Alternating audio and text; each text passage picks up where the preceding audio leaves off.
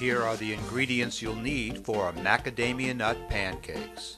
All-purpose flour, sugar, baking powder, baking soda, salt, buttermilk, melted unsalted butter, vanilla extract, eggs, macadamia nuts, and maple syrup. In a mixing bowl, combine the flour, sugar, baking powder, baking soda, and salt.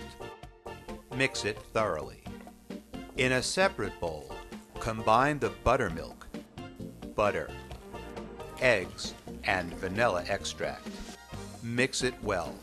Combine the dry and wet mixtures and mix it thoroughly till you get a lumpy batter.